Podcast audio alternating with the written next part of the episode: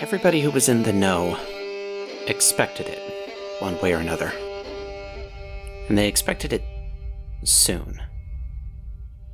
The coming of the 2010s, the proliferation of the smartphone put a high definition camera with a constant connection to the internet in everybody's pocket. So nobody really believed that the veil would stay standing for too much longer. And it didn't. But nobody expected it to drop like this. In March of 2019, the sky fell. It fell in Baltimore. A horde of monsters, equal distributions of nightmares from the land of death and rejects from the land of the fairies, swarmed the streets of the city that reads. Dozens were killed, and that was even before we hit the point of no return. That came when the portal opened up over the city, and the head of a colossal dragon came through.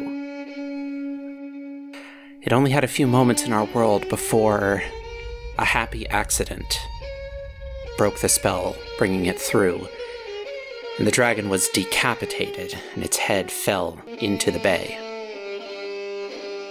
And of course, while all that was going on, news cameras seeking to get the best angle on this slain Titan, captured a fight atop Baltimore's World Trade Center. A figure wreathed in fire, fighting a handful of unknowns. This isn't really about them. This is about you. Where were you when you heard the news? Steiner was probably jumping between the three labs, working on a large scale project when Gregory, the moment it happened, Gregory informed Steiner. And of course, project was halted because the rest of the day Steiner was making phone calls and trying to pull as much info as he could out of the ether. Amelia was in Germany, actually. Partially as a work trip. You know, that's still a thing that needs to happen. But also as a sort of holiday to celebrate having finally gotten everything together to get the Witches Coven new bodies again. Just things are slow, and if anything bad really happens, can go back. So I'm taking everybody on vacation, and we are going to Germany to see a big hole in the sky. Grant is in Washington Square Park working his other job. He's um somewhere over by the fountain away from the arch and he is currently or he was at the time uh working on a piece for someone who paid him I think by that point it's like $25 for like 5 minutes worth of work and then people started looking at their phones. And then against basically everything he taught himself when he saw that so many people were looking at their phones and not at basically anything else he decided to see what was going on looked at his phone and someone was live streaming a dragon coming out of the fucking sky.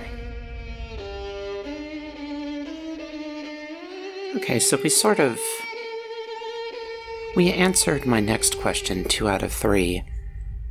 How does Amelia find out?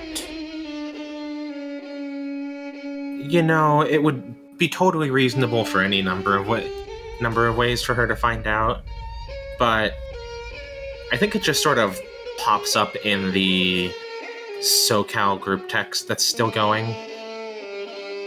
Just a somebody, I don't know, Iris, maybe Magpie, goes, Hey, has anyone seen what's going on on TV right now?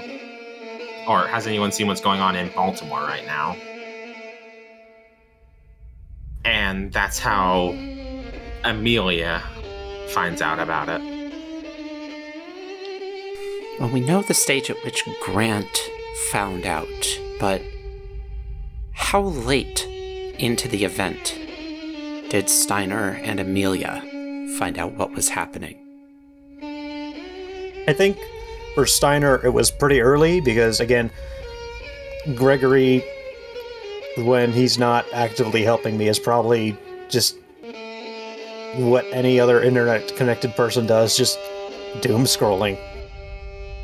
And not quite as soon as it happened, but pretty close to as soon as it happened. Steiner, Gregory knew, and then, of course, Steiner knew. And I think the rest of the afternoon, the uh, laboratories, the three connected laboratories, kind of served as a hub for all of uh, the California Ravens, as Gregory's unique abilities made him the best source of information on this, as he could just pull anything he could find and filter anything that was actually true. So it was just kind of like uh, Ravens popping in and out all throughout the evening, trying to figure out what's actually happening, what's going on, how bad is this. Just like it was mission control for a while. Amelia definitely didn't find out immediately. You know, she's on vacation, she ignores her phone. But when a bunch of other people are looking on their phones and you hear a bunch of people sounding worried in German, that's probably about the time when you uh, think, hmm, what the hell is going on? What's the first thing you do as soon as you get the news? We already know what Steiner's doing. He's running mission control. How about the other two?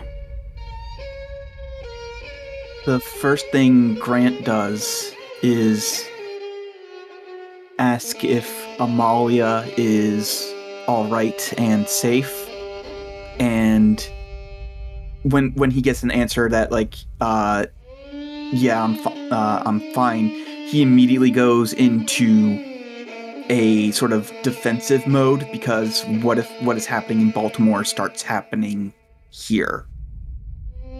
And when it inevitably doesn't, he just goes home. He doesn't even like people can steal the art if they want. Like he just goes home. He leaves everything there and he just needs to make sure that his family is safe. He needs to make sure that his son and his wife are safe. I feel like for Amelia, it's pretty. It's a pretty similar situation. There's sort of this like moment of anxiety where it's like, is this just a Baltimore thing? Is this going to happen in other places? Where am I going to need to be? And it's it's not as if, you know, it. This is a thing that she brought everyone on, except for like, you know, probably Emery and Magpie had to stay home actually to do work. but, you know, the whole Witches Coven came along, I want to say. And it's not as if she needs to be there to watch over them. They can take care of themselves. But, uh, there's definitely this anxiety of should I, uh, should she be, you know, in New York checking on her folks? Should she be here, keeping an eye out? should she be back in SoCal? And eventually, I think, especially after Steiner gets sort of a mission control setup, Amelia offers because, you know, she can just be in New York and she's probably been to at least close to Baltimore before. She can get to Baltimore the fastest out of anyone else there. She can run fast, she can teleport, all those things. Yeah, Baltimore's like a three-ish hour car ride from uh, New York City. Yeah, I looked it up because I wasn't sure. You're correct. Three hours and nine minutes, according to Google. So, like, once everything's settled, she's definitely just in Baltimore doing whatever she's can, whatever she can. A lot of people are going to need doctors. Especially if you're a doctor who can, you know, teleport people. Yeah. Speaking of this sort of resolution of the incident, as the events start to wind down and uh, the horde is beaten back and obliterated, what does everybody do first as things start to get a little bit quiet? I ask Way because even though I'm only in a consultant position at the moment, there's no way Way is just going to let me get away with that as an excuse. So Grant asks Way, uh, so what happens now? I feel like Way would be the kind of uh, person who does a uh, we're going to wait and see approach, especially since um, he was not in Baltimore with the rest of like the Raven leaders, uh, and needs to see like who's going to take charge, and that isn't immediately apparent until, uh, um, at least to the people who are not in Baltimore. That's not readily apparent until a couple weeks later that uh, Sylvester Seymour is now de facto leader of the Ravens since uh, Poe is gone. We'll be getting to that.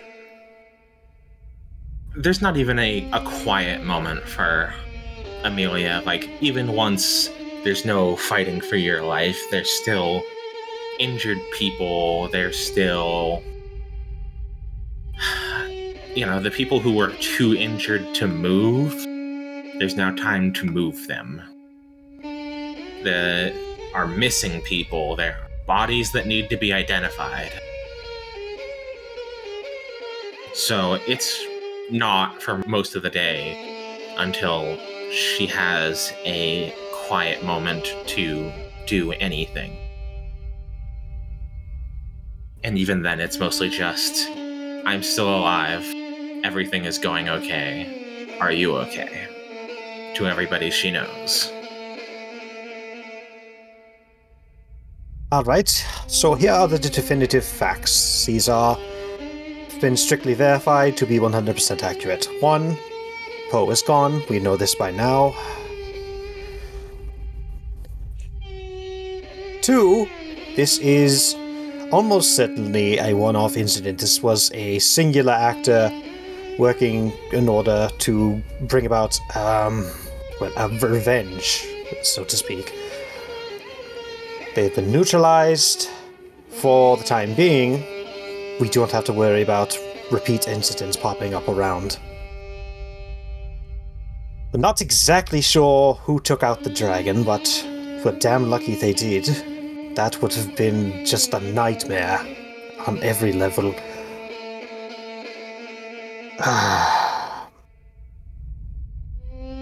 There's no resealing the cork on this one. Everyone saw that. The entire world knows now. So, that's the veil gone.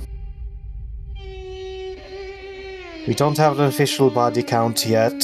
Um, We know it was one of our teams. We can confirm that that took out the uh, rogue agent, shall we say? For we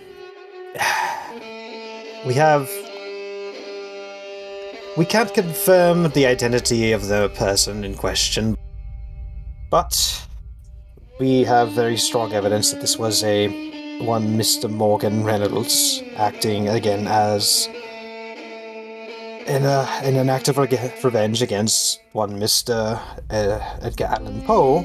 So, uh, good news, bad news is well, everyone knows now, but for the moment, uh, things should be calm. There are reports popping uh, all over the internet of sightings of Fey and Deadlands creatures, but 99% of these are just a rat in an alley or something.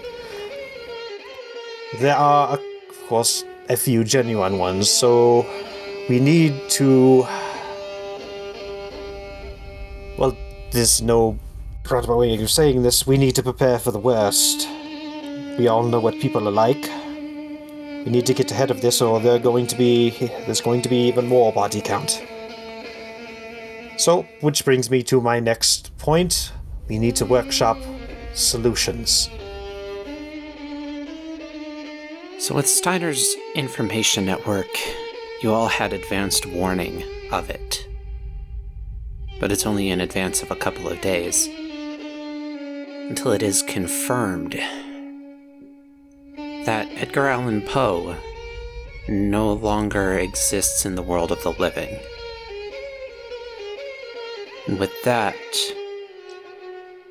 all of the contracts that centered around him have dissolved. The Fey courts no longer have obligations to the Crimson Ravens. Now they only have to hold to what they agreed to with King Arthur, but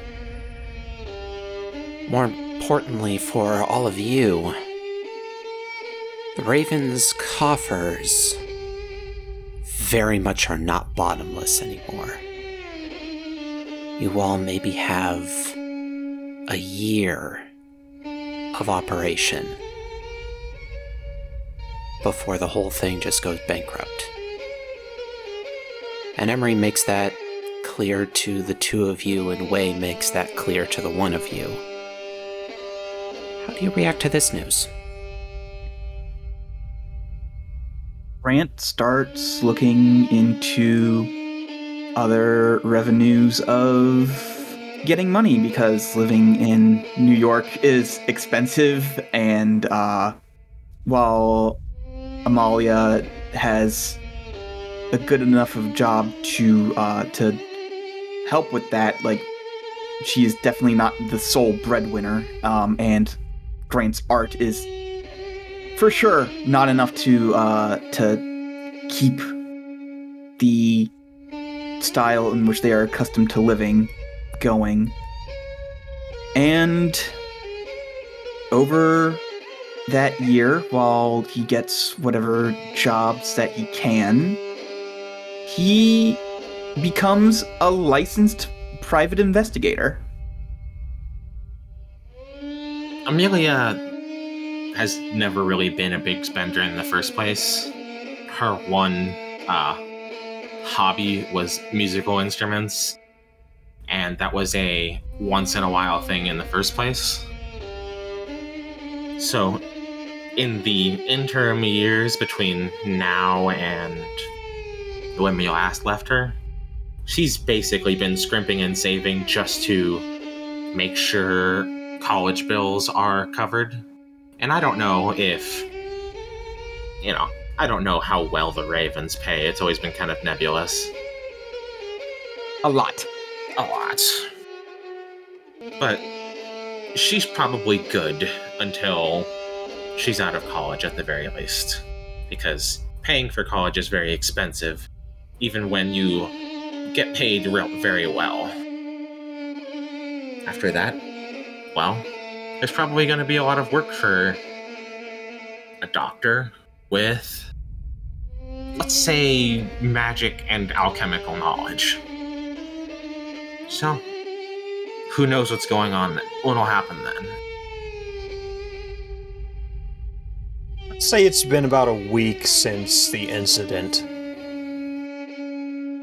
And, um, Steiner has given Ashley Arias a call. So, first and foremost, the first thing Steiner does is offer his condolences over her father. He was not um, the easiest man to get along with, I know, but he had a strong sense of justice and genuinely believed in protecting the people. The world is diminished for his loss. And, I mean, there's just a lot of talking about what's going on, what's happening, what's going to go in the future. But while that happens, they did have uh, a previously established kind of little deal. Basically, what's going to happen is um, while the whole situation with the DHEA and the Ravens is getting sorted out, there needs to be a short term solution. And Steiner and Arias were already working on something that could fill that gap, so Steiner and um, Ashley Arias go forward with kind of protective devices for the public. Speaking of the DHEA, you kind of hinted at it there, before the year till bankruptcy is up, word comes that a merger is going to happen. The Ravens are going to undergo a minor rebranding, and they're going to be integrated into a uh, newly formatted DHEA. It'll be split into two teams one, a more Ravens like one, focusing on investigation and hunting, and the other, something more of a magical SWAT team to storm in and respond to emergency situations. But it is all coming under the jurisdiction of the United States federal government. How do the three of you react to this news?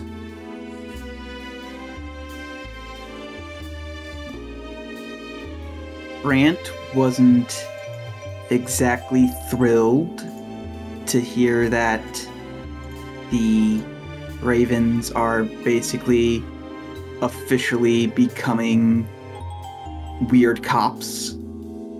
And so he went from a role where he would occasionally do hunts in California and still do consultant work in New York City to formally leaving. The private investigation work is paying well. He's solving cases, he's getting paid a fair amount, and so he does the numbers and he concludes that he doesn't want to be a cop, so he is financially fine to leave. And so he does. He keeps his friendships with the Ravens that he's uh, made friends with, especially over in the uh, California region, but officially he's no longer taking any money from the Ravens. What about Ashley? Is Ashley still with the DHEA, or how has that worked out? Yes, she stays on. She continues being a DHEA headliner. So she technically belongs to both and neither subdepartment. She gets bounced around the entire United States to basically do what she's always done, which is fix up DHEA units that are falling behind. Okay, so here's what I envision for Steiner. The DHEA has been trying to reverse engineer or just outright steal a lot of his tech since he started, you know, developing tech for the Greater California Ravens. Mm-hmm. That's specifically what uh, Project Hawthorne is. So Steiner is kind of brought in to like he's not thrilled about it but he was on better terms with the DHEA than I think most of the Ravens were. So once he gets in there and starts, you know, meeting and talking to people, he's starting to settle into his role as basically techno magic Q, I guess. I don't know. Or we could go a different direction and just full private sector. It's your character. Make declarative statements. What do you want for Steiner? Here's what I'm gonna do. Steiner trusts Emery's conscience more than he trusts his own, I think, at this point. So what Emery ends up doing, he will follow. Hmm. Emery stays on.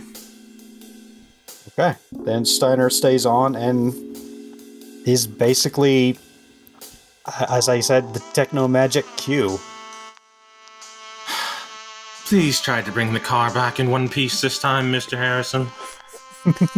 I don't work for you anymore. Remember, please do not use the invisibility feature to get through red lights. We have filled out so many insurance claims from that. In a rare moment where they both agree, Amelia actually also chooses to permanently uh, resign from the Ravens. Not necessarily as a I hate the cops kind of thing, although, yes. But more as a I have been looking for an excuse to to remove one of my responsibilities from my life. And, you know, the Ravens suddenly uh, having the resources of the United States government is, you know, a pretty good time, a good, pretty good reason to go. You know what? You probably don't need my help anymore. Oh crap, I just thought of something.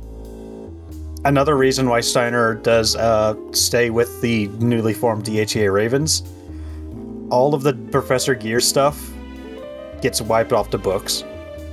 There we go. Bose would 100% cut you a deal and be like, yeah, we'll wipe that off the record if you just join up. Professor Who? Never heard of that guy.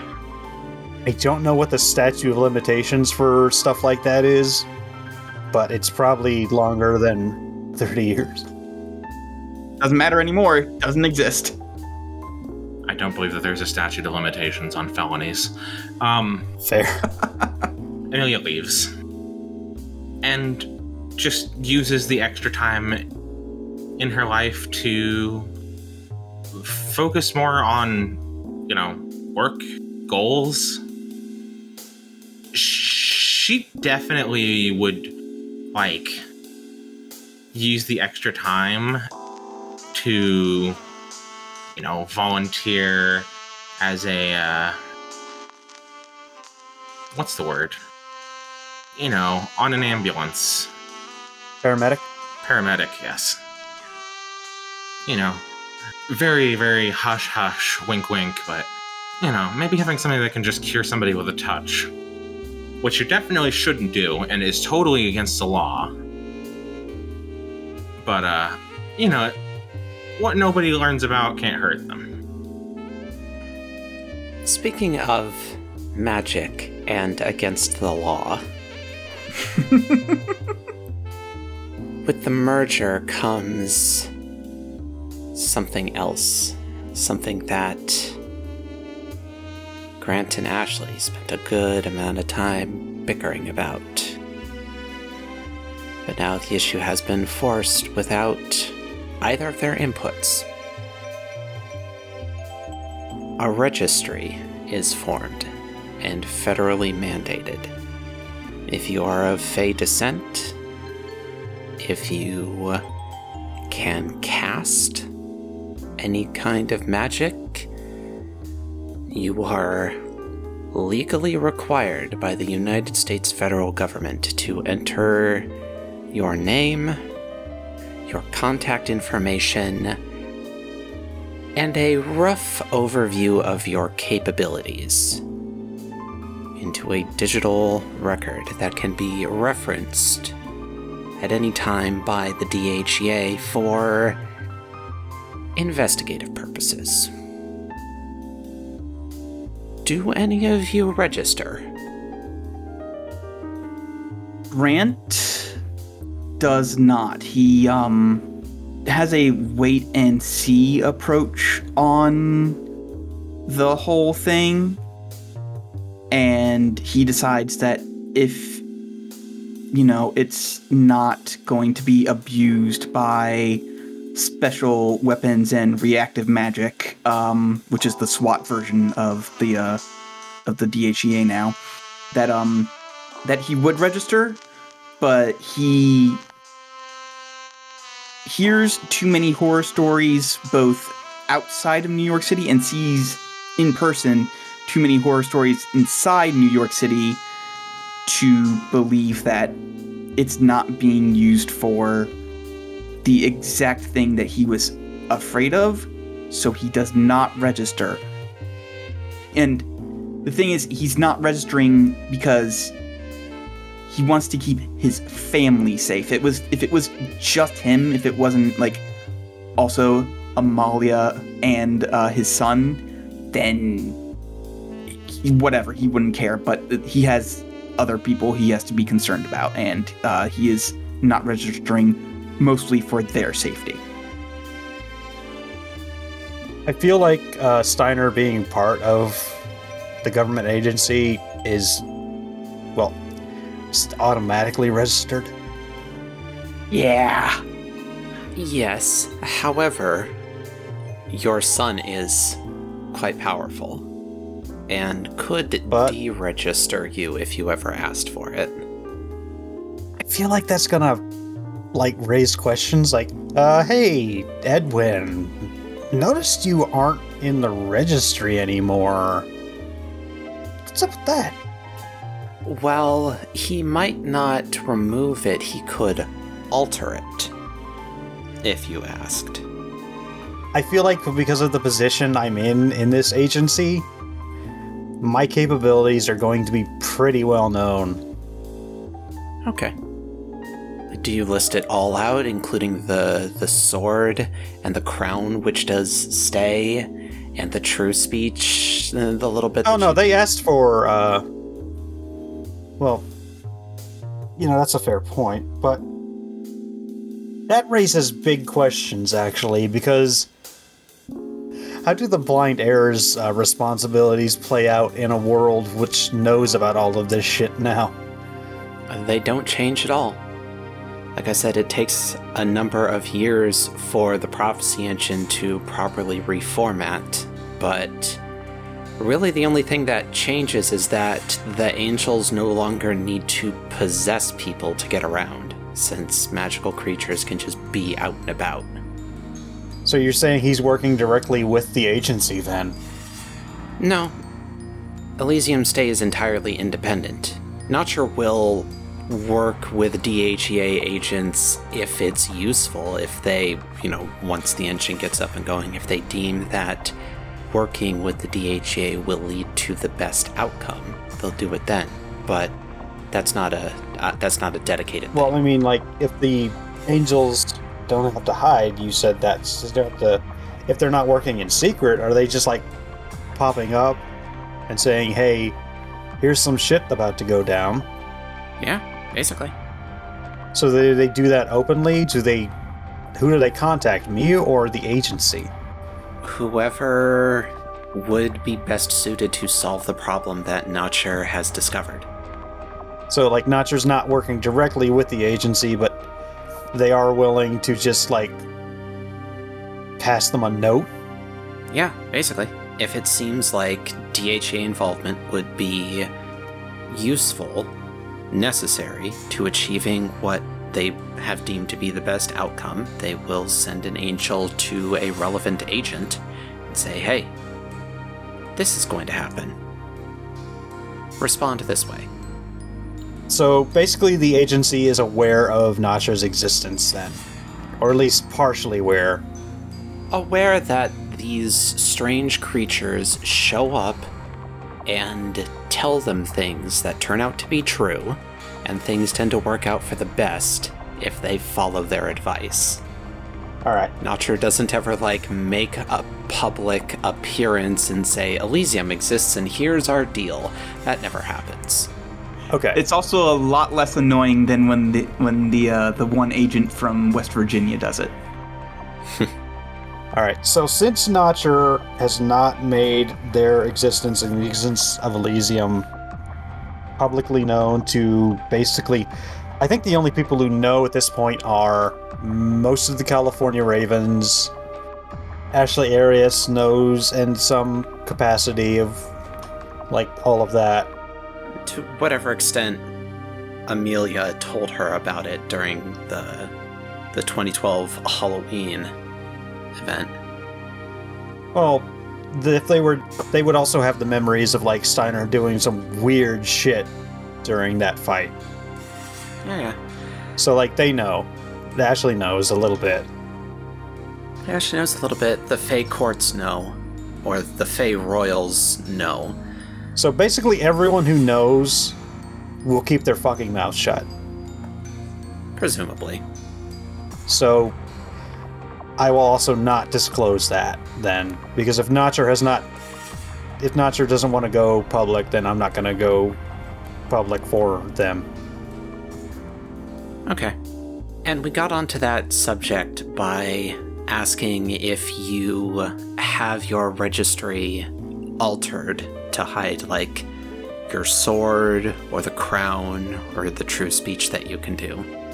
I have a very sharp sword. I probably never bring up the crown or use the crown unless it's an absolute emergency.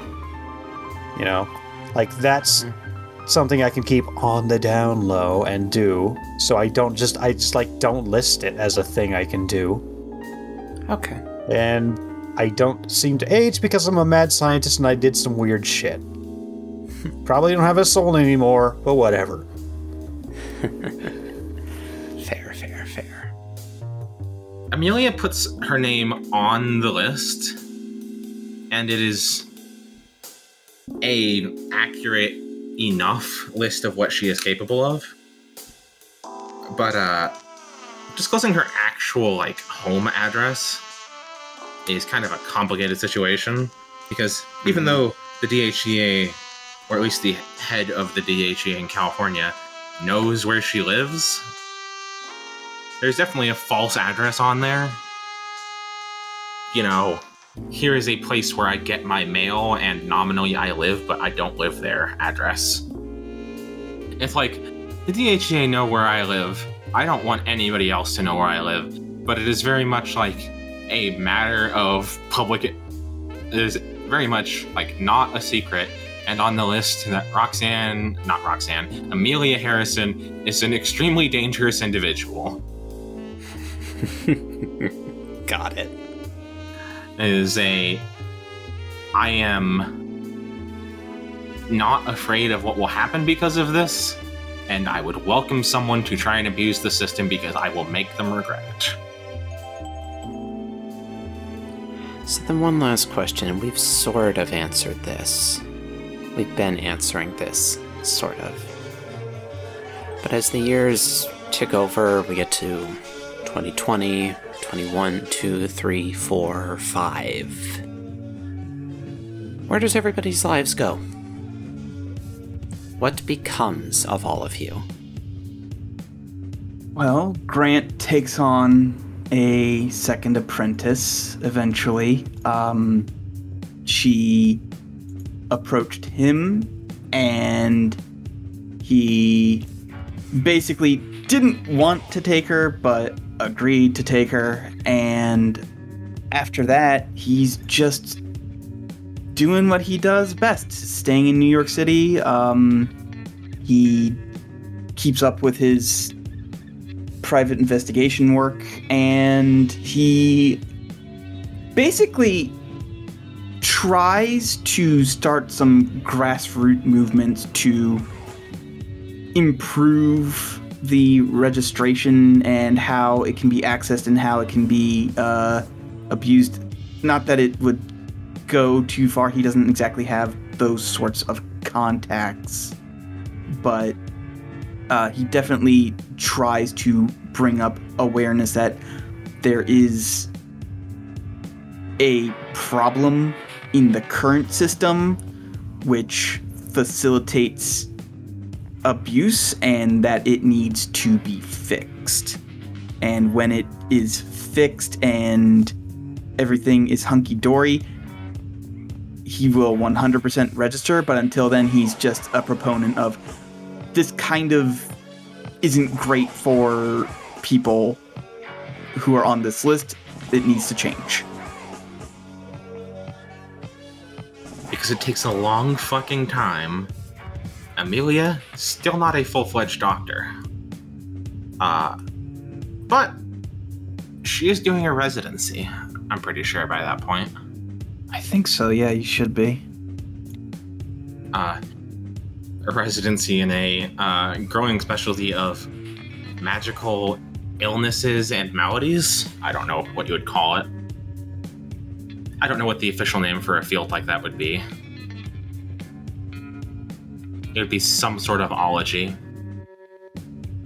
It would. Hold on, I need to look up the Latin word for magic. Pretty sure it's like magic or ether or something. Um. Magice? Magicae. So, probably just magiology. That sounds stupid. It Yeah. does sound stupid. You're stupid. It does sound stupid. It does sound stupid, but that's probably what it would be called. Uh, Magicology. To be like oncology. Magicology. honestly, that sounds less stupid. That does sound less stupid, and I agree with the, and I agree with this changing of it. Yeah. She's actually like studying in a hospital where a prominent unnamed doctor who just happened to already be magically inclined is already working, which would probably be a problem considering she lives on a mountain in the middle of nowhere. Lived on a mountain, raised in a cave. Except she can teleport, so it's not a huge deal. Commute times are never a big deal for Amelia Harrison. Commute times are zero for Amelia Harrison. And by that point, the hmm, I I would I would say that the will they won't they whatever the hell is going on between Amelia and Gwendolyn is a they did they are dating kind of thing Yay! is very awkward for a very long time. Uh, and as far as the uh, holes in the sky in other countries that lead to the Deadlands, that is on a semi permanent hiatus only because uh, things become a lot trickier when the governments of other countries know magic exists openly. And you are a powerful spellcaster coming into Germany or Russia and spending time around a large hole that leads to the Deadlands. So It's that probably has to wait a while. I'm sure Vladimir Putin would just let you poke around in a big old hole in his country. Vladimir Putin got eaten by a Bigfoot. Well, for the record, actually, when I say Russia, I actually mean Ukraine because if it's if it's in uh, Chernobyl, that's that's in Ukraine. Ah, okay. Yeah, so resident, dating, life is going pretty good. Keeps a very large, deadly predator, uh, two very large, deadly predators as pets. As you do. Normal shit. Yes, you do. Yeah. normal sh- for a woman a woman in her 30s. Absolutely. That's what I do. I think that Steiner, uh, aside from uh, no longer having the professor job, because he's now a government contracted employee and has a government paycheck, mostly just goes about his life, s- kind of doing what he was doing with the Ravens for a few years before, you know, that got flushed and the whole thing changed to the DHEA. So same shit, different boss, I guess. Uh, the biggest thing that happens in Steiner's life is, I think, around 2023 when um, basically all the like, holy shit, there's like magic is real, fairies are real, like all that finally had started to settle down and be more accepted. Like all of the Professor Gear stuff finally got out and there was like a minor controversy over the government employing this former supervillain, basically. And Steiner was a minor celebrity for like a month before everyone kind of moved on to some new thing to stare at. Check out this weird dog. Steiner's life got immensely easier.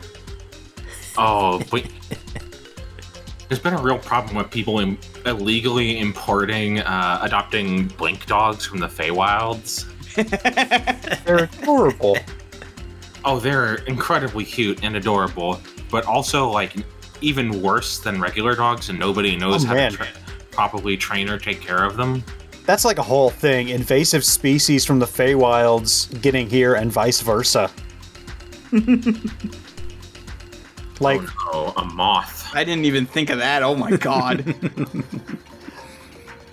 like we think uh like oh no the Feywild's creatures are going to fuck up our ecosystem and then Kudzu gets over there and that's like a huge goddamn problem for the Feywilds. it almost starts another war. Most of their shit actually doesn't do too well over here. It's because of how mana deficient the planet is. Yeah. Kudzu don't give a shit though. that dude does not give a shit. There are startling discoveries about things that we thought were just native to Earth that were already just native to the Feywilds. Yeah, you know, platypus, not a native Earth species. Basically, Australia, just in general, you just point to Australia and be like, this is shit that came from the Feywilds. Uh, apparently, that just happened. No, ironically, everything in Australia is extremely Earth based. Australia is one of the least magical places in the world. No, I'm kidding. The entire world votes and David Attenborough is made immortal so he can do documentaries about Feywi- the Feywilds for the for like the rest of eternity. Get someone who knows how to tra- turn him into a lich, just so that he can do documentaries forever. it weirdly enough, it takes like six years for necromancy to officially become illegal. It's because necromancers keep going, no, no, no, there's benefit, there's like beneficial necromancy, and everybody's just like, okay, name three. And it took them six years to think of three, and then at that point they were like, yeah, okay, you're done. I want to know how the laws against necrophilia apply to someone dating an undead. No, no, No. no, you're done. Okay, but actually about Steiner's life, aside from becoming a minor celebrity for a hot minute. Necrophilia. I mean, as you know, like the paranormal stuff, the Feywild stuff, all gets more accepted. I guess at some point Gregory becomes a public known. Like, hey, there's actual AI. We've an, a, a completely new form of intelligence has been created, uh, and there's a ensuing like legal issues with what legal status does Gregory have? Is Gregory considered a person?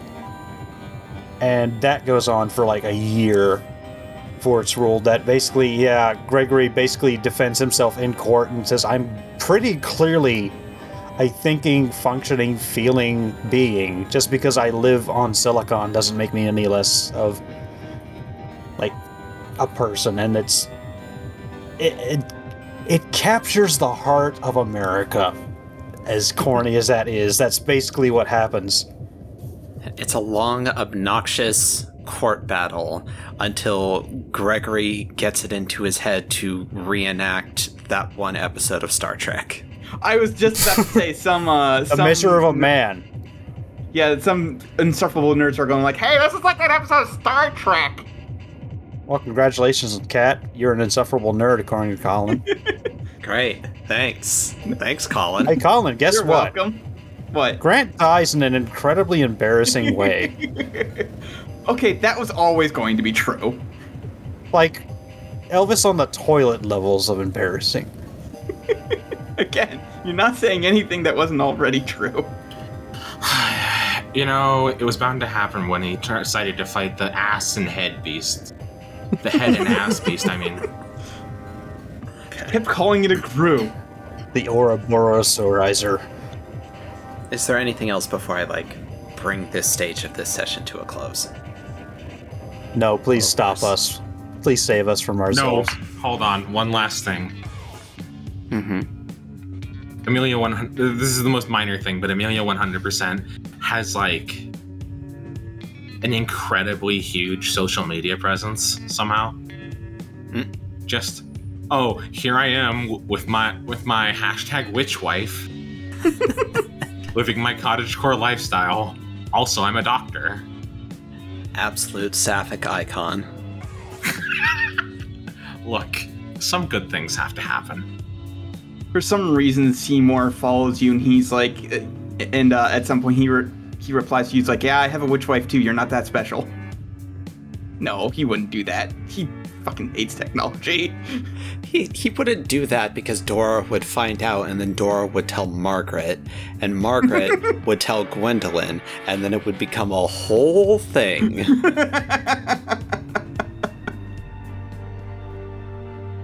I could ask you a million more questions. We could be here for six more hours while we wring out every last detail of your lives until the moment you die. But that's not where we're at. That's not what we're here to do. This is where the story ends. We're done. What happens to these three and the people surrounding them for the rest of their lives is not something we're going to watch. Instead, it just happens as it happens.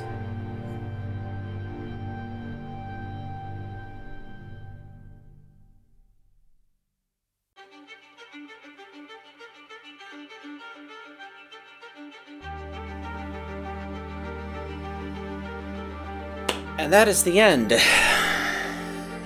of the SoCal sessions.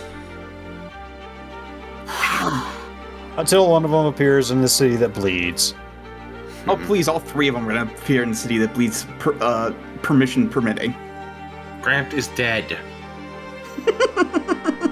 We said this already. He died in an incredibly embarrassing way. Christ. It's been almost three years.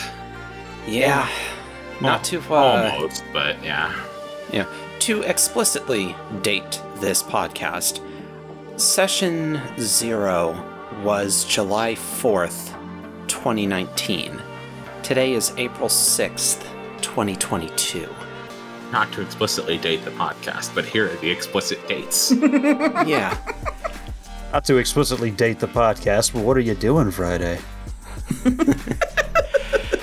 very nearly three years. Depending on how you count things, about 115, 116 sessions. Given that each of them are like two hours long, minimum, two and a half, probably actually averages out to like three and a quarter. Yeah, something like that. How many days of our lives have we spent recording this? That's 377 hours. Divide that by 24. 15.7 No. days. Wow. All right, so we can be way more efficient, is what you're saying.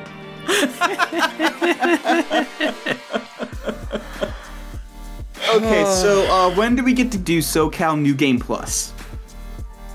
Never. We already did that. That's true. We did. Chloe's we got it. did, didn't we? Real talk though, I love I loved this. I loved these characters. I loved this setting, but I'm done. I'm done with this story. I I loved this story. This was great. In my heart, I have put it to bed. There will be no more telling of this story from me. Yeah, I had a real good time with all of this nonsense, but I am more than willing to close the book on this and just walk away from this universe for a while. I love this universe. I 100% understand needing a break from this universe. I'm ready to tell at least one or two more stories in it, aside from The City That Bleeds. Like, but I can understand not wanting to touch those for a while. Not for a while. I am. this is gonna sound weird, but I'm really happy that this has finally ended. Not because I am sick of it, but because, like, it's just. This has been so much, and I'm glad that we could, like, end it satisfactorily. Yeah. Yeah. Yeah, this, glad this that is, this is a discrete thing now rather than an ongoing part of our lives. I guess Yeah. almost three years I've spent with you all pretending to be weirdos on the internet instead of, you know, being like real weirdos on the internet. So, For three years, I have given to you my Wednesday evenings. Now they are mine again. At least for for, a little while. uh, and I'm now going to do the most important thing anyone in this podcast has done. Mm-hmm. I'm going to post something on the campaign forum. Um. so, guys, was it everything you wanted? No, it was way more. I wanted Steiner to have a jetpack. And it's well, wait, no, we did have a time machine. yes. But whenever Steiner wasn't in the room, everyone should be saying, "Where's Steiner?" You know, this is like the first major campaign I've ever played in that lasted more than like a week. Mhm. So, like, I have some things I wish I'd done differently or better, but this is every this is almost everything I wanted and a lot of things I didn't know I wanted. So, it's great.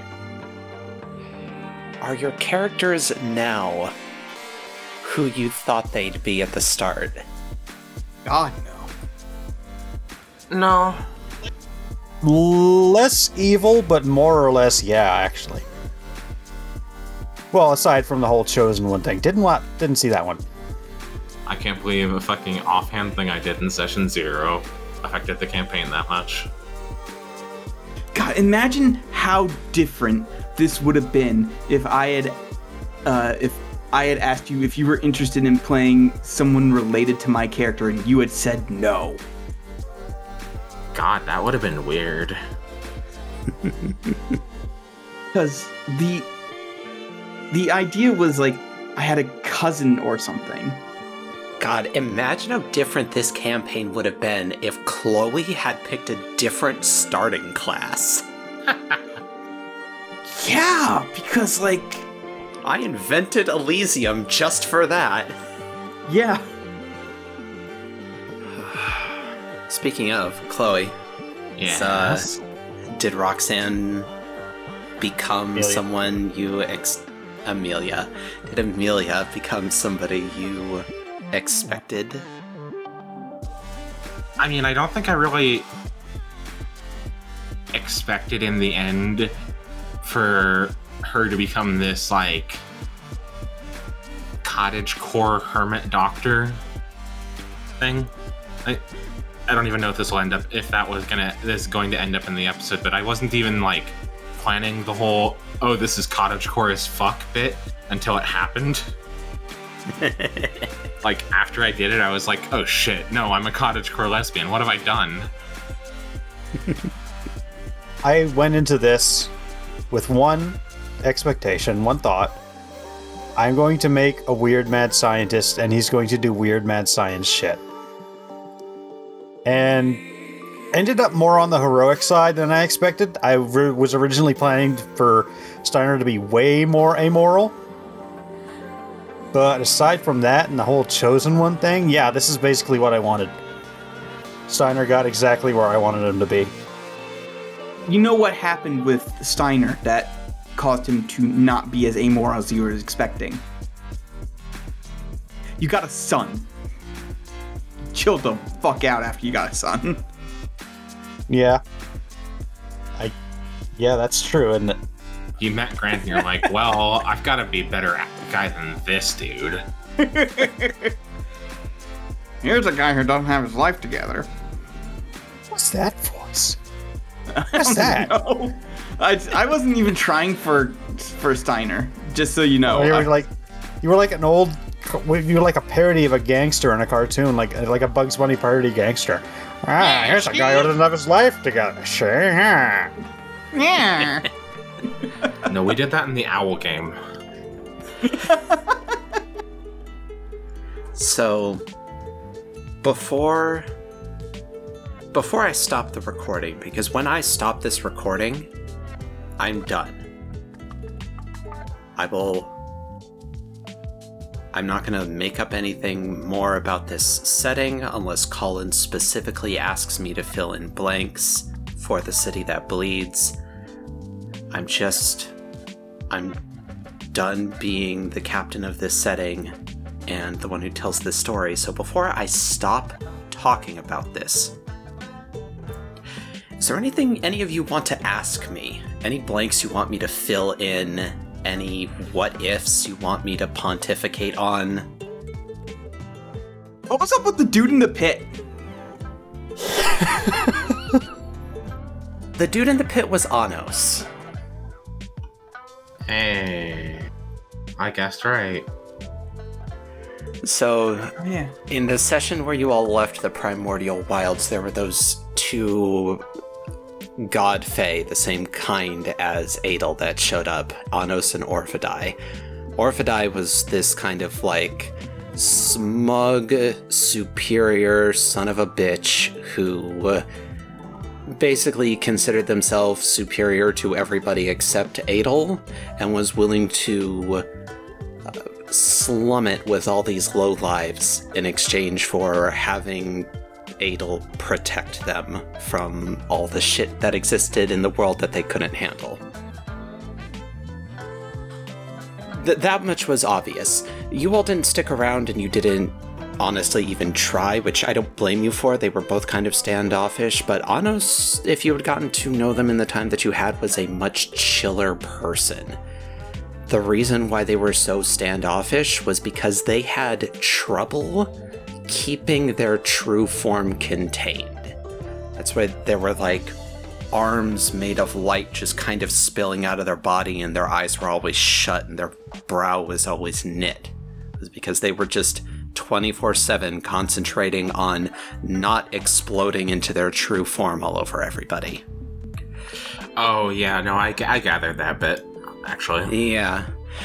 Um, now, when Adel told Grant that his attitudes were the kinds of attitudes that almost killed Dora, that was Orphidai.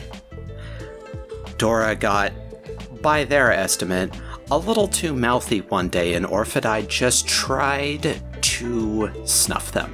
Just, I'm done with you. You don't get to talk to me like that. And Adel stopped it from happening. It was a very hard season after that because even though Orphidai was markedly weaker than Adel, they still were in recovery. So it was a tough fight, and that made the recovery time longer and the fight, the fighting in the season after that harder because they were just like an extra bit exhausted. But Anos was basically chill the entire time because they were trying not to explode basically the entire time. And by the time Adel was done, Anos still didn't have it down. So when Adel made the courts and made the center, uh, the initial construction, the initial reason for the pit was just all right, Anos, go sit in this hole. There will be wards on it such that if you do explode, it won't hurt anybody. And when I get back from this thing I have to go do, I will help you figure out how to contain yourself. And of course, Adel never came back, and when eventually they did, they were too weak to help anybody with anything. So Anos, by the time the campaign ends, is still down there, trying their That best. really sucks. Damn. All right, Colin. Hmm. You gotta fix them. That's your job Okay. now. Okay. Because damn, that sucks for them. That's a raw ass deal. That is a very raw deal. I have a question. Mm-hmm. What was up with uh Maze's eye? Oh, um, I mean that was just sort of a a, f- a- a kind of flavorful signifier of the curse's presence. Like they were dialed into humanity's actions the whole time, basically since the moment they came into existence. But humanity didn't exist. And then the moment they did, the curse like actually activated. And because there's like a psychic element to it, and the eyes are the windows to the soul, which is also kind of the mind. Uh, the presence of the cursed changed one of their eye colors. And then when it like properly activated and the visions happened, it was like fully exerting itself on Maze's existence, and so the other eye changed color to match. Okay. So like was the curse just a thing, random happenstance then? Yeah, just a, a random awful thing that happened to this one person. Bummer. Such is life. people are sometimes just born with prophetic abilities. It it just happens sometimes. And sometimes the specific prophecy variants they get fucking suck shit. You. You are going to see everything forever. In the case of some twitchy little weirdo what was born in the fall court, it's a weird jumble of visual metaphors. And for Mesa, it's just awful shit some other species in another universe is doing to itself all the time. Uh, okay. I have one question. Well, I have s- several questions wrapped in one question. Mm-hmm. So the whole chosen one thing, when that was decided on, was there ever like um like a I'm gonna flip a coin and it's either Grant or Steiner, or was it just like okay, it definitely can't be Grant? I think during session zero, it was Chloe saying she is like it's Steiner. Like she, Yes. her missions concern Steiner.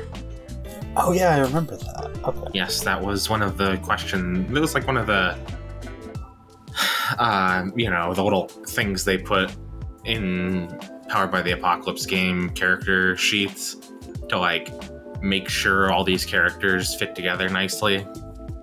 Yeah. kind of thing. And one of I picked two of them. One of them was one of them was that Steiner was important. I never said how much or like how important, just that he was. And the other one was that Grant was not supposed to be there. Okay, well that doesn't like make Steiner the chosen one, but Yeah, I it's guess well, it kind of evolved from that. It was from the beginning. It was declared that this divine organization that I hadn't completely fleshed out in my head at the start of the campaign, but like I knew from the start it existed, and it declared it, it had decided that Steiner was important to the degree that it had like a 24 7 in the field agent to monitor his situation and get him places. Huh. And then as I built up like what what is Elysium? What does it do? How does it function? What is its purpose? Uh, like, okay, so for Steiner to require such an escort, he has to have a place of prominence in their plans. That's where the Chosen One thing wound up coming from. It also didn't help that one of the like play sheet, uh, one of the like uh, playbooks is literally just "You are the chosen one," right? Yeah. It's hard not to just see that every time. Well, it's the first class. Like when you open up the the thing, the first thing you see is the chosen. You're the main character. You are, you are the Slayer, etc. you're the guy. Everybody wants to be you. guy. Anything else? I have a question. Yes. How did Harold know a pharmacist? Harold is a pharmacist. Harold is a mystery that I will not explain even now. Harold is. This space intentionally left blank. I figured I just needed one joke question in there for you. I'm going to edit in three minutes of the audio equivalent of SCP redacted bars. Oh, hold on, let me help with that. Oh, wow. Okay, okay. That Oh, explains. yeah. That explains what the. Oh, uh, yeah, yeah, yeah, yeah, yeah. yeah, okay, yeah, I get it now. I get it now. I'm not actually going to do that, but thank you for playing along with the joke. I've got a So question. much makes so much sense. Yes, Chloe? I've got a question. This isn't even like actually plot related, but it's just something I wanted to ask. Mhm. Was there anything that you wanted to do that you didn't get the chance to do? Hmm.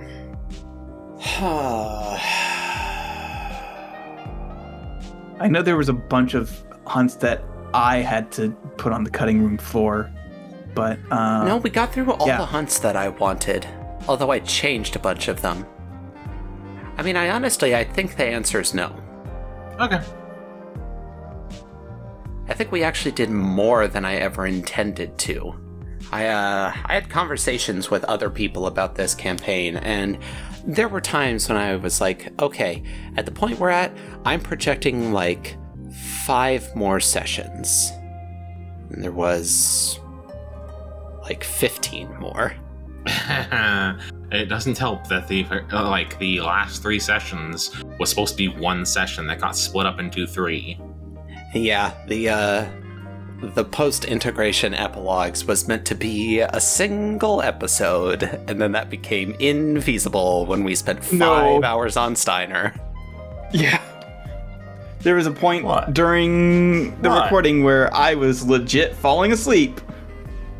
I think I was laying in bed because I was feeling I wasn't feeling well that day, so it was just like, Haha, how is this even going to happen? what a story, Mark. Um, let me see. Looking over the monsters. I mean, I guess like it would have been neat to spend more time with some of the other California Ravens, but also that would have required making things significantly longer. Right? Yeah. Look, this isn't Bleach. You couldn't you couldn't extend this for uh like five fucking years just so you could explain the backstory of every single California Raven. by the way, by the way, I want to call you out on this, by the way. Mm-hmm. True speech is literally just the Almighty from Bleach. That. I don't think so. How is it Too different? bad. You don't think it'd be like the is, Almighty but is passive. I'm pretty sure the Almighty is passive. No, no, fucking God, I can never say his name right. Yuak, Yuvak, Yuha. Yuha Bak. whatever. There is Yahweh. a point where he, Ah, yes, there's a point where he Whoa. breaks Ichigo's sword by saying that the sword is broken. Okay, there is that moment. Yes. Look, I definitely did read that.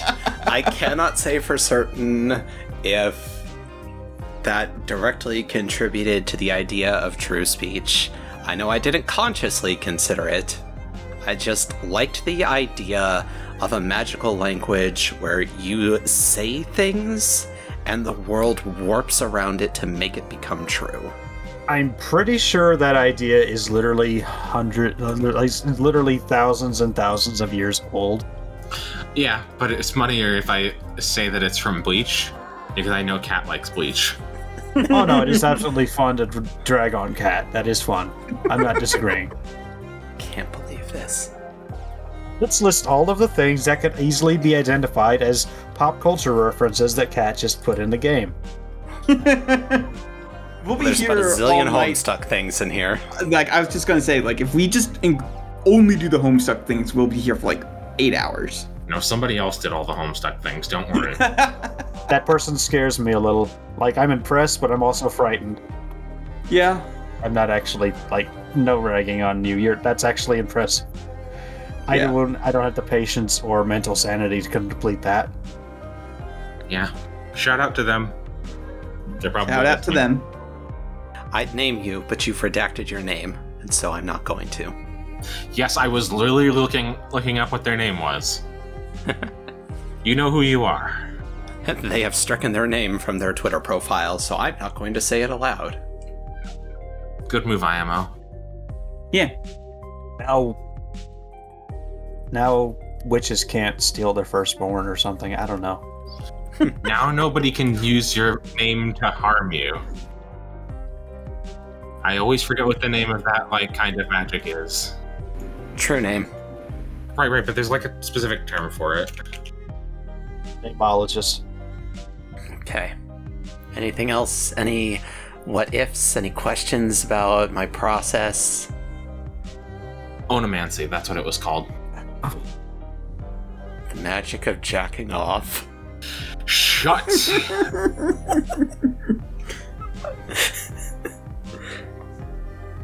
no, honestly, I, I think I think I'm good. yeah. I Are there any it's like? I have a question for uh, Colin and Chloe, and I guess uh, this question also would apply to me. Are there any like drop threads on your that you like? 'cause, Like I just like threw out a bunch of threads for my characters to see what picked up. Are there any of those that you did that dropped that you regret that you wish had stuck? I feel like you're asking this for a very specific reason. No, not really. Okay. I don't think I dropped any threads. Uh, I mean, there's a big one that I could name. Uh, like the whole thing with Carrie is mostly just a thing that happened that was like on my end. I don't feel like that was a drop thread. I feel like that had uh, an impact on Roxanne's, well, Amelia's character that affected their personality and how they uh, approach the world. I feel like that had long term uh, repercussions for the campaign. Yeah. See, I always felt like that it wasn't really answered. Very, it wasn't really like settled very well as the thing. So I don't know. Well, I, it's just, I like guess I was worried about it. Amelia kind of ghosted a, a chick and felt really bad about it. And as a result, they kind of got more sensitive about certain things and behaved a little differently. I don't feel like that really was dropped. I feel like the resolution that from like from her perspective, no resolution, but from our perspective that did that was like a major well not a, maybe a not so much a major, but like not a minor either aspect of Rock of uh, Amelia's character. Like that did become part of Amelia at, in the end. Fair enough. I had somebody like mention it to me while they were listening through the podcast. And so it was just kind of in the forefront of my mind. And then he brought it up, and I was like, feeling a little called out here. Well, no, I like I don't feel like again that I don't think you did it consciously, but I feel like Amelia did change a little bit as a person uh, because of it. Fair enough. What about you, Ape? Is there uh, any stuff? Is there any stuff that Uh, you might have dropped by accident? Well, I mentioned like I envisioned Steiner as way more amoral, almost into the evil category, uh, and that didn't really play out. But the only other thing is, I like uh, I threw out Steiner being a member of some web forums and a speedrunner, and those didn't really do anything. They just were kind of like background notes of his character. But I just threw out stuff like that just to see, you know, if it lands, if something happens with that. Yeah, that's always. yeah, I fun to mean, do. I I took that specifically Steiner speed running as a hobby to just be like a little bit of flavor that I I touched on once. We did it on a downtime once, but you know, your life got a lot more dangerous and some things had to be put to the side, so it didn't really seem like something that needed to have screen time like in the context of the story we were No, no, no. That's not what I mean. Not like a character trait. It's like Steiner being a person who kind of like breaks things to see how to do things more efficiently. That could have ha- that could have like worked itself into the campaign, especially given the time travel nature of everything at the end. Like that could have been a whole thing if that had ever gone anywhere. But it didn't, and that's fine. Other things, other aspects, other threads that I threw out got picked up and we ran with those instead. But like that's an entire what if scenario. okay i getcha So like that's what I'm asking. Is there anything that you feel like if maybe if this had gone a little differently that your characters would be vastly different in how they approach situations and all of that? Oh, okay. In that case, um, I feel like if Grant was more correct in the assumption that uh, Tarira didn't care so much about the amount of magic that was stolen, like if she was just like, yeah, whatever, I'll get it back, and it's not, and it's not all that much anyway. So uh, I, I'm not that mad. I'm just, I'm a little peeved, but I'm not gonna like ruin your life over it. I think Grant would have been a much different pe- person. Yes, that's what I mean. Like that's a thread you threw out. It got picked up, but if it hadn't, things could have gone way differently. Uh, honestly, I, I feel like if, and and don't take this as a uh, like a criticism. I think if Cat had hit me harder with the uh, obsession part of the uh, being the the hex, things would have gone a lot differently. yeah I, that is something i kind of dropped the ball on Well, I also It dropped the ball on like when you were the spooky. I completely forgot about your uh your other stuff too. It's like I this is just an aspect of the character uh sheet that's like if the GM doesn't remember that it exists, it just never comes up. Yeah, so like Colin, you were the gumshoe for a while, and the big aspect you wasn't. picked from the guy, or what were you, the was the flake. The flake. The flake. Oh yeah, that's right. But like, there's other aspects of the flake. You went with the paranoia thing, Yeah. but if you had picked another aspect of the flake and ran with that, Grant's like final arc would have been way different. I like exploring things like that. Never forget Grant Pepe Silvia board. And uh, in terms of the thing with the hex, yeah, that is, I will confess, just kind of a thing that I forgot about most of the time. I think it was you were also kind of spinning a lot of plates at the time, so Yeah, that's the reason why I forgot about it. It's because hmm. I was juggling a lot of other stuff. And, you know, thinking about it now, I'm not exactly sure, you know, with what I did, if there was a way I could have emphasized it without changing things. yeah, like I mean, it's it's just one of those things. Like it could have happened, and who knows how it would have gone. But Mhm. you know, this is just how things turned out. It's no big deal. I'm happy with how everything ended up. Same. Yeah. also, uh, it would be really funny if I had failed more magic rolls because I think bad luck charm only happened only like came up once. Yeah, I, um. You know, it, it made for some pretty dramatic moments, but I might have made you guys a little bit too powerful towards the end. Eh. Because, like, you know, on the one hand, you all just, like, completely ran out of level up things.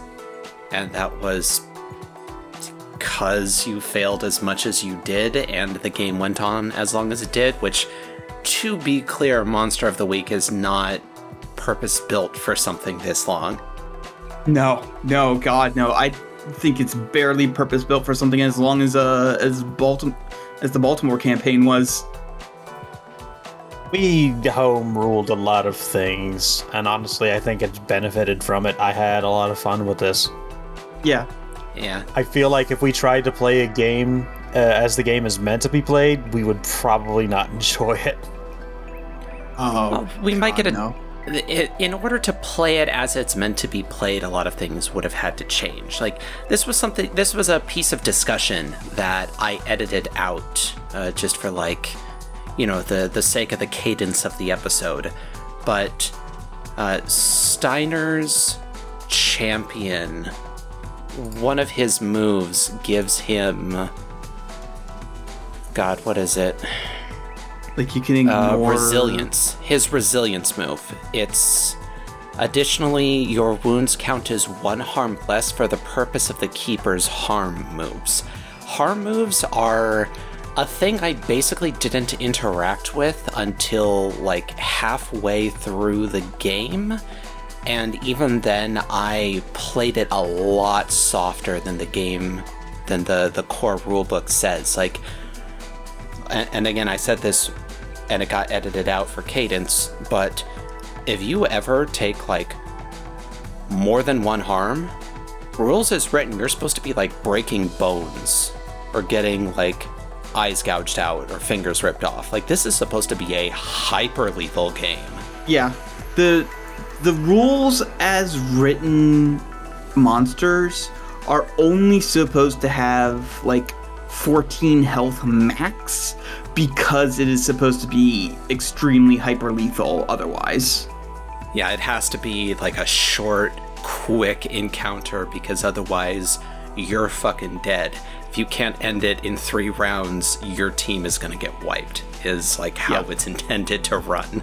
The the investigations leading up to the actual confrontation of the monster are actually supposed to be the bulk of it, and Yeah. You're supposed to do a lot more digging and a lot more research and a lot more formulation. It is definitely supposed to be a more horror based game than urban fantasy based and I because I'm obsessed with urban fantasy, I turned it into an urban fantasy campaign like really early into Baltimore and uh and then Cat ran with that. Yeah, this is all Colin's fault. As per Everything is usual. Colin's fault. I said, "Hey guys, would you like to start a podcast?" And of course, that's where everything started going wrong. Anything else, guys? Uh, I think that covers it. I think, I think I we're good. Otherwise, well, I mean, we could go probably all night with this, but I don't want to. Yeah. I think we're good for now. Well, you say for now, but this is forever. I think we're good forever.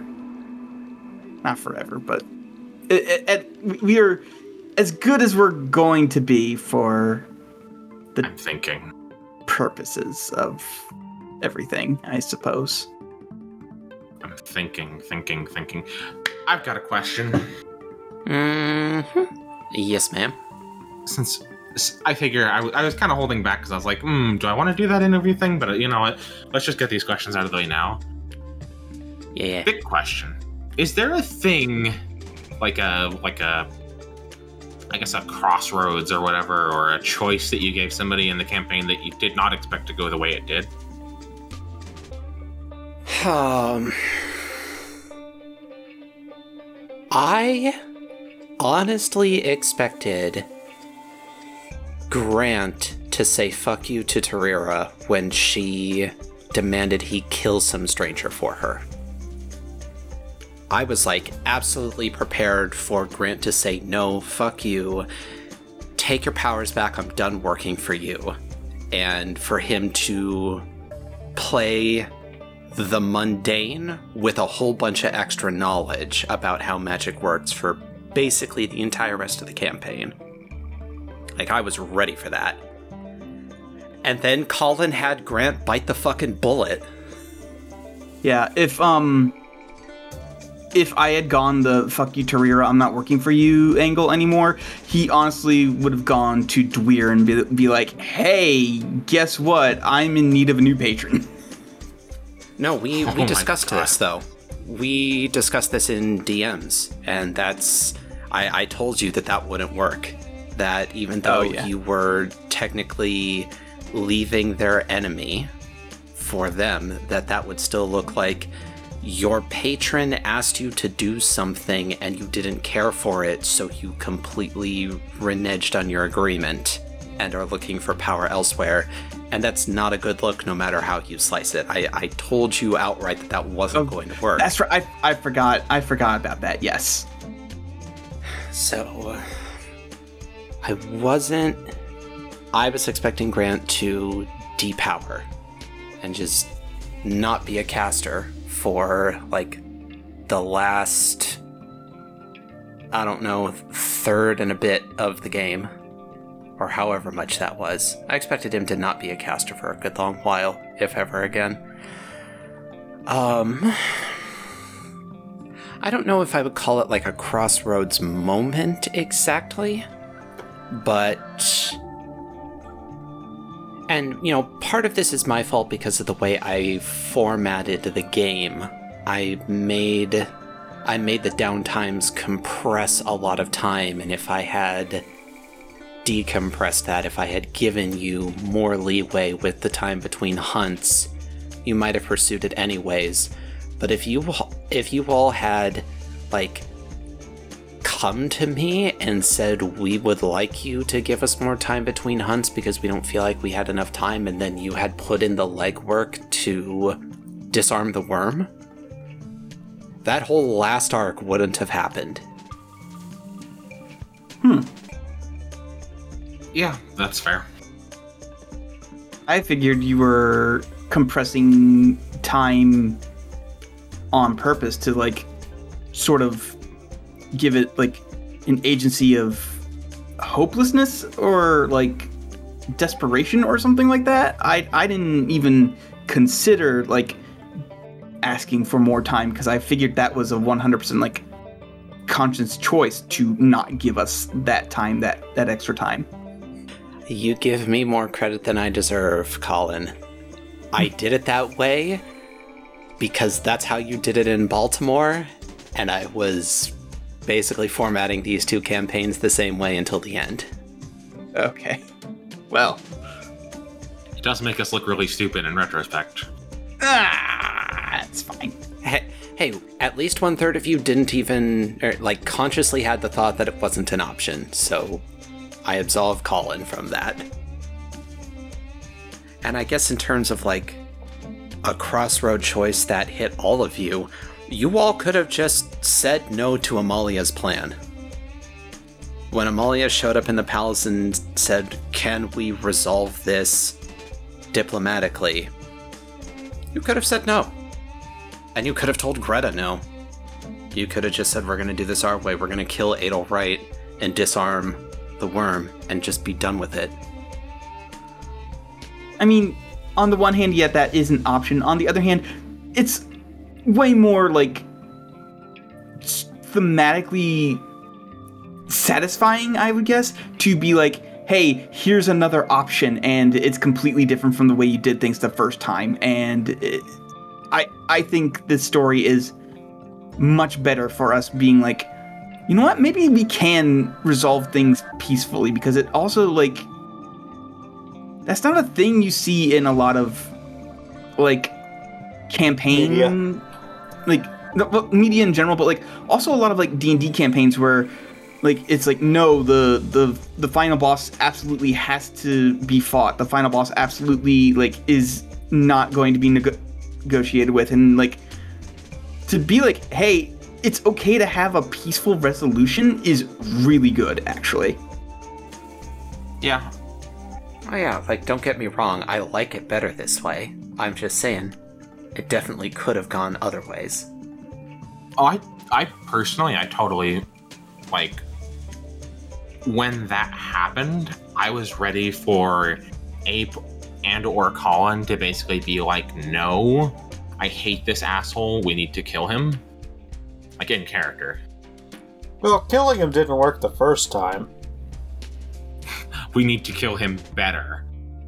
we need to kill him faster in yeah, in character, I was all for it, and also like out of character.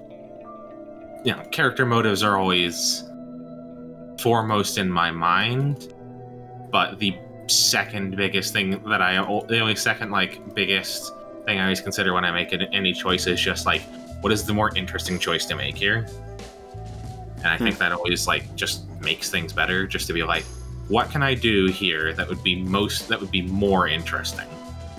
Oh yeah, like when I was like even as far as like back as creating Grant, the reason that like I m- made him like a wizard that actually wasn't very good at being a wizard because he didn't have enough magic to like do stuff like I was creating problems for Grant as early as like initial concepts of I just want to play a wizard and because like having a character that's good at everything and like has no problems is boring.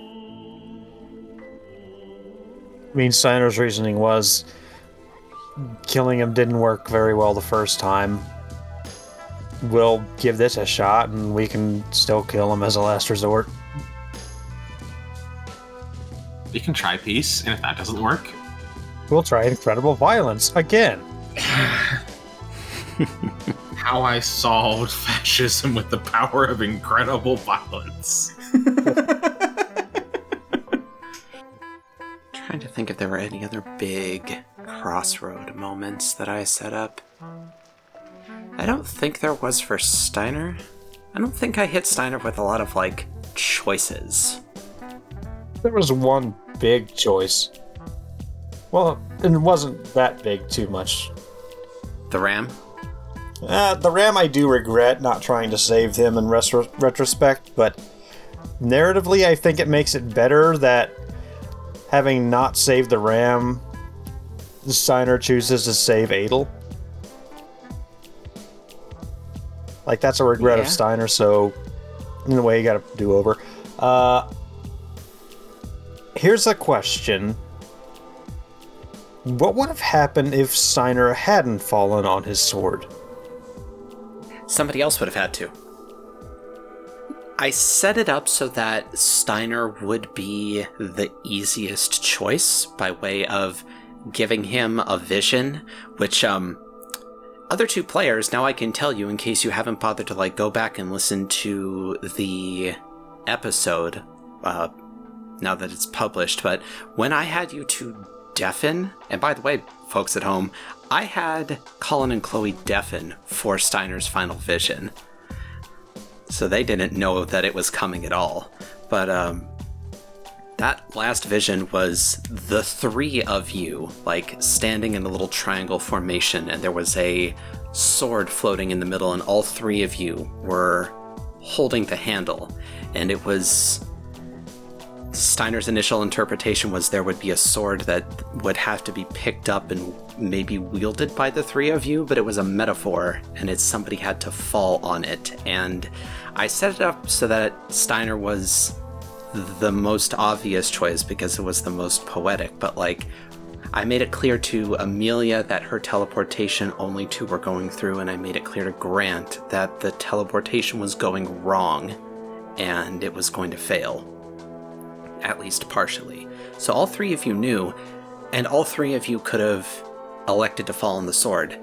And it would have played out roughly the same way, except somebody else would have been the what's the character class? The The constructed. Yeah. Yeah. Somebody else would have changed classes for the final arc. I think I would have like if I had like thought through it all sooner, I definitely probably would have said something faster. But uh I think it's better that I didn't. Just because like I think it wouldn't have been as interesting for Amelia to be the constructed after having been the monstrous. That's all. Yeah. Yeah, it probably would have been the least impactful for you. Just being full time a slightly different kind of angel. Because you already Okay. did that for a sizable portion of the game.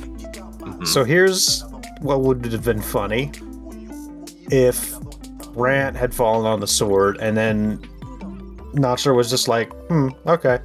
And just did nothing and Grant just had to play like we have to make an undead class, like a ghost character ghost class for Grant to play There as. are, I think there are a couple like homebrew classes that are like that. Hold on one second. Uh, there's uh, there's stuff in the monsters playbook where you can basically set up a ghost or a zombie. Oh yeah, Like there yeah, are yeah, yeah, different yeah, powers yeah. you can give it that lets you do. I that. mean, I mean, I figured out how to make the fucking Mothman with the monstrous. You can make, you can make stuff. It's fine. It is a pretty flexible class. Thematically, it wouldn't be uh, like appropriate or work, but the idea of Notcher just being like, "Well, I'm not wasting energy on this dude." Uh, let's see here. I'm, I'm. There's a bunch of homebrew classes. I'm gonna look through them real quick just to see Don't. if there's No one the cares. deathless. Chloe, you said you had other questions you wanted to ask. Oh, I can't think of them right now, actually. Rip. Uh, Rip. I, I do want to say though that if that had happened and like it became apparent that Notcher could have like done something for Grant and then not, that would have actually been unforgivable for Amelia. Like to be clear, I realize that that's just like a hypothetical. That would be funny thing. I think that would be the thing that like actually Amelia could not forgive Notcher for. That's pretty fair. It definitely wouldn't have gone that way, though. I definitely Yeah, I would have just so. done it with Grant exactly how I did it with Steiner. I figured, but I just wanted to bring that up. Hey, who's your favorite character? Mm. I'm assuming that's pointed at everybody. Sure. My favorite character is a tie between you three. Aww. Bullshit answer. I know. Get That's off the fucking answer anyway. stage. It's not my real answer. Be real, it's probably Emery. I believe it. Yeah. Like, Ashley is the closest thing to I have to, like, an OC DMPC up in here. But I just really like what I did with Emery in this campaign. I really like the Mabie. Showed up for a session and change. She showed up for a session and change, but she was so, but they were so cute. Oh. But if we want like long-term like characters uh, that were more than a session and change, probably Ashley. Throw you for a loop. Tell you, my favorite character was Otis. No. Um. honest to God, I think my favorite character was probably Margaret. Valid. Ape. I want to pick a favorite character, but I'll tell you who I en- really enjoyed whenever he showed up. Dave. Dave, I knew you were gonna say that. I just like when Dave would just. I just. He did not give a shit about any of us. He, he didn't. He did not give a single fuck. She's like, here's those annoying assholes again. I gotta deal with them, I guess. Uh, second place, by the way, would be now Kovia. The second place, um, I gotta say Adel. I really enjoyed how where their character just kind of went from being one of the most character I think I hated the most, just by like in and out of well, in character hated the most to in character being really good friends with was interesting. I do like that turnaround. That's another reason that I'm really glad that you guys didn't ask for more time to get the worm figured out, is because it allowed me the space to like send you back to when Adel wasn't just like a completely broken person who was single mindedly trying to accomplish something terrible. It was actually like a good guy who wanted good things for nice people. Basically, just somebody who sacrificed a lot to do something good and then had the universe spit in his face. Just like random chance caused, uh, right at the finish line, something terrible to happen. Yeah. Yeah, but we fixed it, or You fixed it. We fixed as fixed best as we can. And that doesn't like undo everything that happened, but it's a starting point. Nothing ever gets better until you start fixing it. I fixed things for all those ghosts. You did. Congratulations. I achieved the goal of the whole. I think we need to stop now. All right, yeah, we're done here. yeah, I don't think I have any more questions. I feel like we've run out of steam, and I feel like we've we're pretty conclusively done here.